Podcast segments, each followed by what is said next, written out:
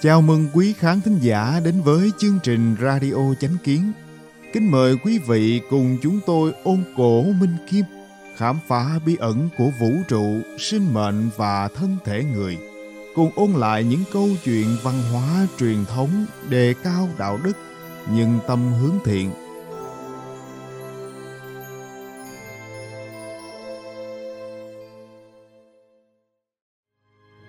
Hôm nay, chúng tôi hân hạnh gửi đến quý vị loạt bài khám phá sinh mệnh có nhan đề Nhất lộ thánh duyên, Ma Thiên Quốc và Kim Tự Tháp Phần 12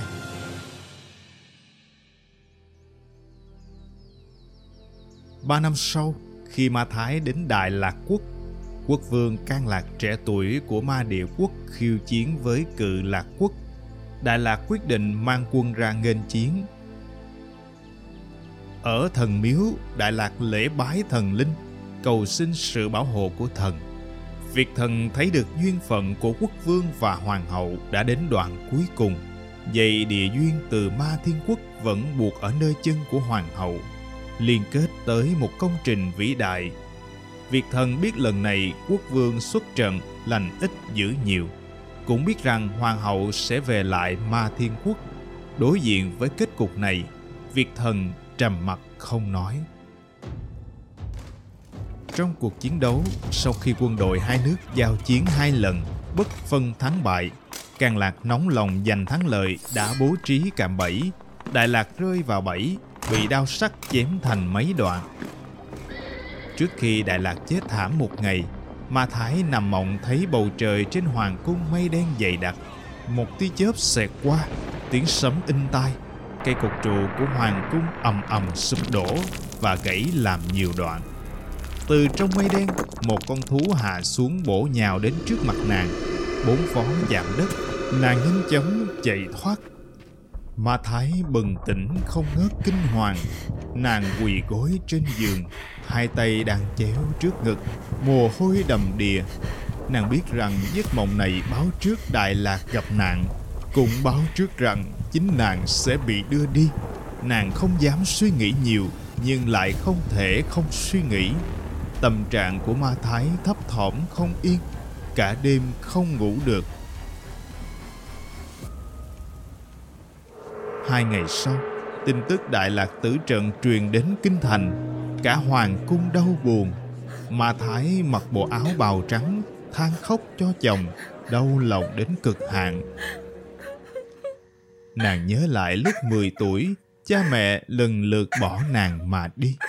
Hôm nay, chồng nàng cũng đi rồi. Số phận vì sao lại như vậy? Nỗi bi thương khiến nàng gần như muốn ngất đi, khóc lóc thương tâm suốt hai ngày. Mà Thái không ăn uống được, thân thể suy yếu. Đến ngày thứ ba, nàng cô đơn một mình, tự mình gượng dậy dựa vào tường không nhúc nhích, ánh mắt thẫn thờ. Đột nhiên nàng thấy trước mắt xuất hiện một vần hào quang vàng kim. Trong vần hào quang xuất hiện một vị phật to lớn, tóc xoăn, khoác trên người tấm áo cà sa. Quanh thân tỏa ánh sáng nhẹ nhàng. Vị phật từ bi nhìn nàng, mà thái ngước lên nhìn vị đại phật cảm nhận thấy ánh sáng từ bi của Phật đang xóa tan nỗi đau của mình. Thân thể nàng từ trạng thái cứng đờ do bị thương quá độ dần trở nên nhẹ nhõm. Tâm hồn nàng bắt đầu tràn ngập ánh sáng và sức mạnh. Mà Thái nghe được âm thanh từ bi của Phật. Con phải kiên cường hơn. Trong giây lát, mắt nàng đẫm lệ xuyên qua những giọt nước mắt nàng vẫn cảm nhận được ánh sáng của Phật. Nước mắt nàng không kìm được mà rơi xuống. Nàng vội lau nước mắt. Nàng nghe thấy vị Phật nói Khi các con ở trong thế giới tương lai gian ác chìm trong trầm luân, ta sẽ đến cứu các con. Thanh âm kia như có lực xuyên thấu, dường như xuyên đến vi quan của thân thể, in dấu ấn trong ký ức trong huyết mạch. Trong lòng Ma Thái trào dâng niềm cảm ơn không nói nên lời. Nàng hai tay hợp thập, quỳ trước vị Phật, dập đầu bái lạy ba lần. Khi nàng ngẩng đầu lên thì thấy vị Phật dần đi xa. Trước khi vị Phật biến mất, nàng mơ hồ nhìn thấy một kim tháp lấp lánh. Trong nháy mắt, một cơn chấn động từ tâm linh khiến Ma Thái nhớ tới lúc cùng anh trai xây dựng kim tháp. Một ý nghĩ đột nhiên xuất hiện. Mình cần về bên anh trai, anh ấy là người thân của mình. Trong bóng tối, Ma Thái cảm thấy bản thân dường như còn có một sứ mệnh quan trọng chưa hoàn thành. Cụ thể là điều gì? Nàng vẫn chưa biết. Nhưng suy nghĩ cần phải về nhà giống như tiếng trống trận bức thiết vang lên từng hồi.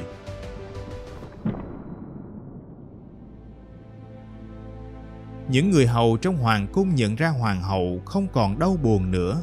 Nét mặt mang vẻ cương nghị. Hoàng cung liên tục nhận được tin bại trận. Càng lạc chiếm được mễ sở, đại thiện, noãn thi.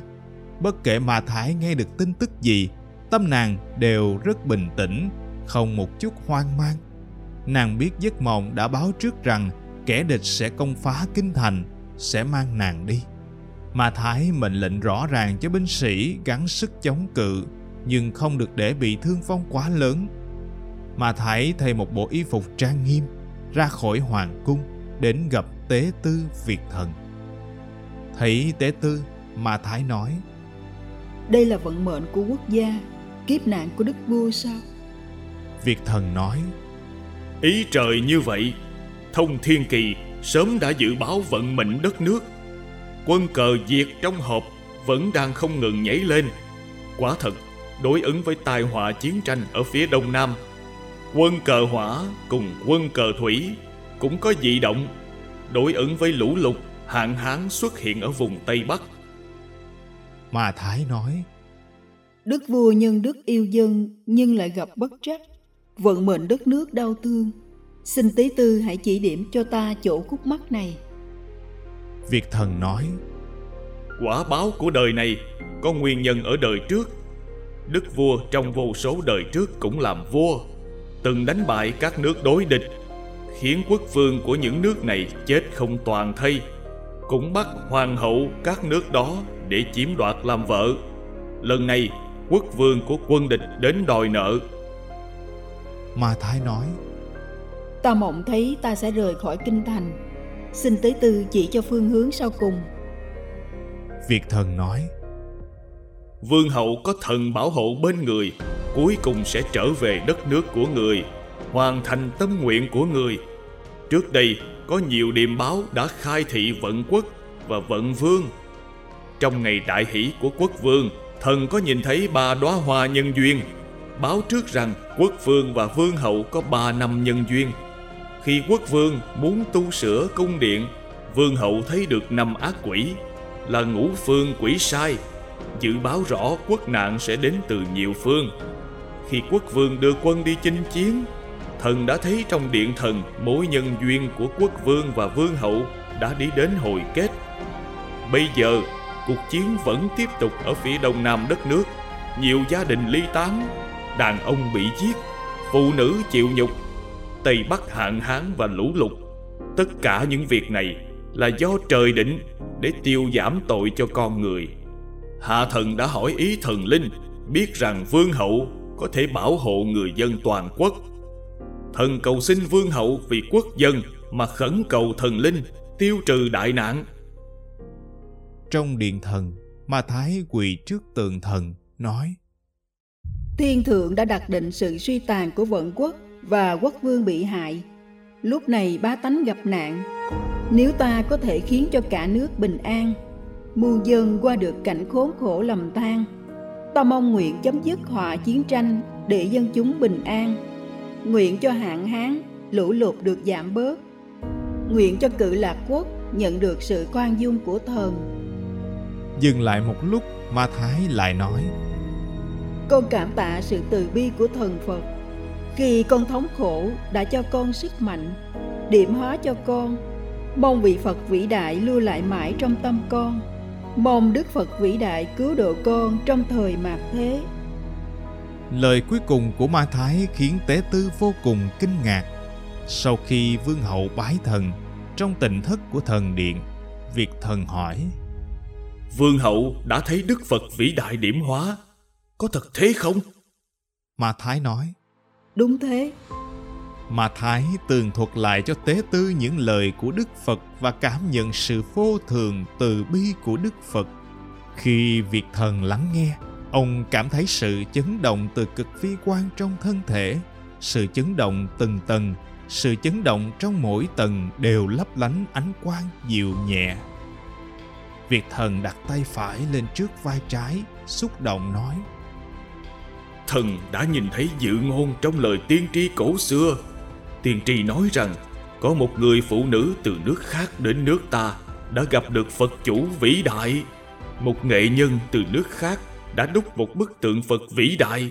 Tượng Phật được đặt trong tháp vàng lớn, bảo hộ muôn dân bá tánh, không phân biệt quốc gia hay giai cấp, đều nhận được sự thụ ký của Đức Phật.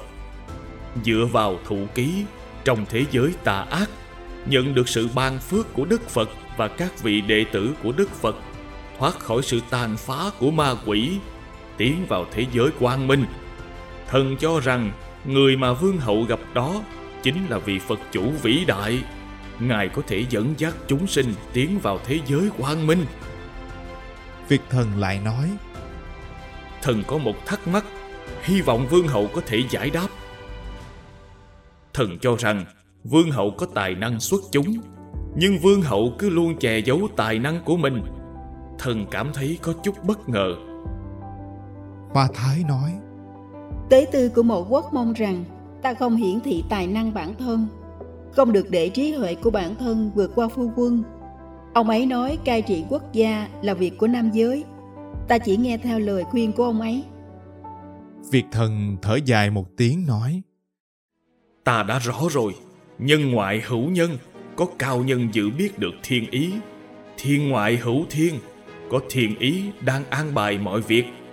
Nếu vương hậu hiển thị tài năng của mình ra ngoài, thì tình ý giữa quốc vương và vương hậu càng thêm sâu đậm. Trong kiếp nạn này, vương hậu càng thêm thống khổ, khó mà giải thoát.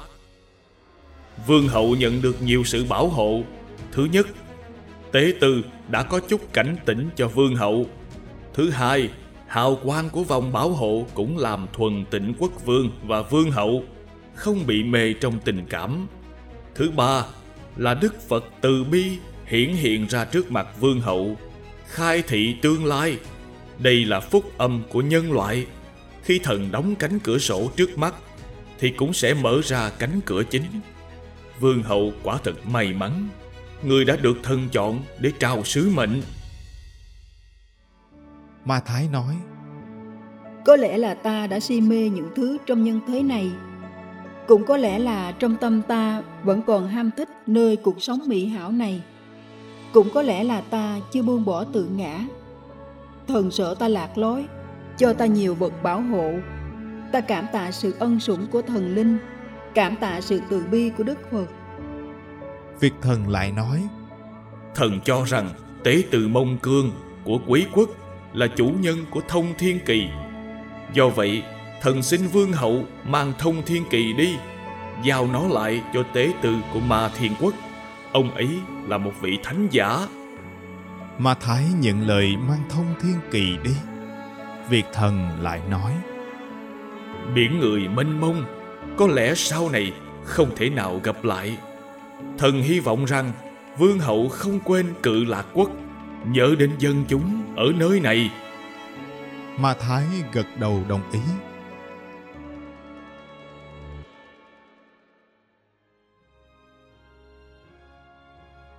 Đến đây là kết thúc phần 12.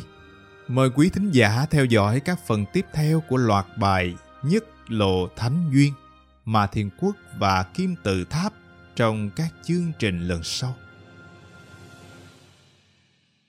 Cảm ơn quý vị đã lắng nghe, quan tâm và đăng ký kênh Radio Chánh Kiến. Chào tạm biệt và hẹn gặp lại quý khán thính giả trong chương trình lần sau. Kính chúc mọi điều bình an và tốt lành đến quý vị và người thân.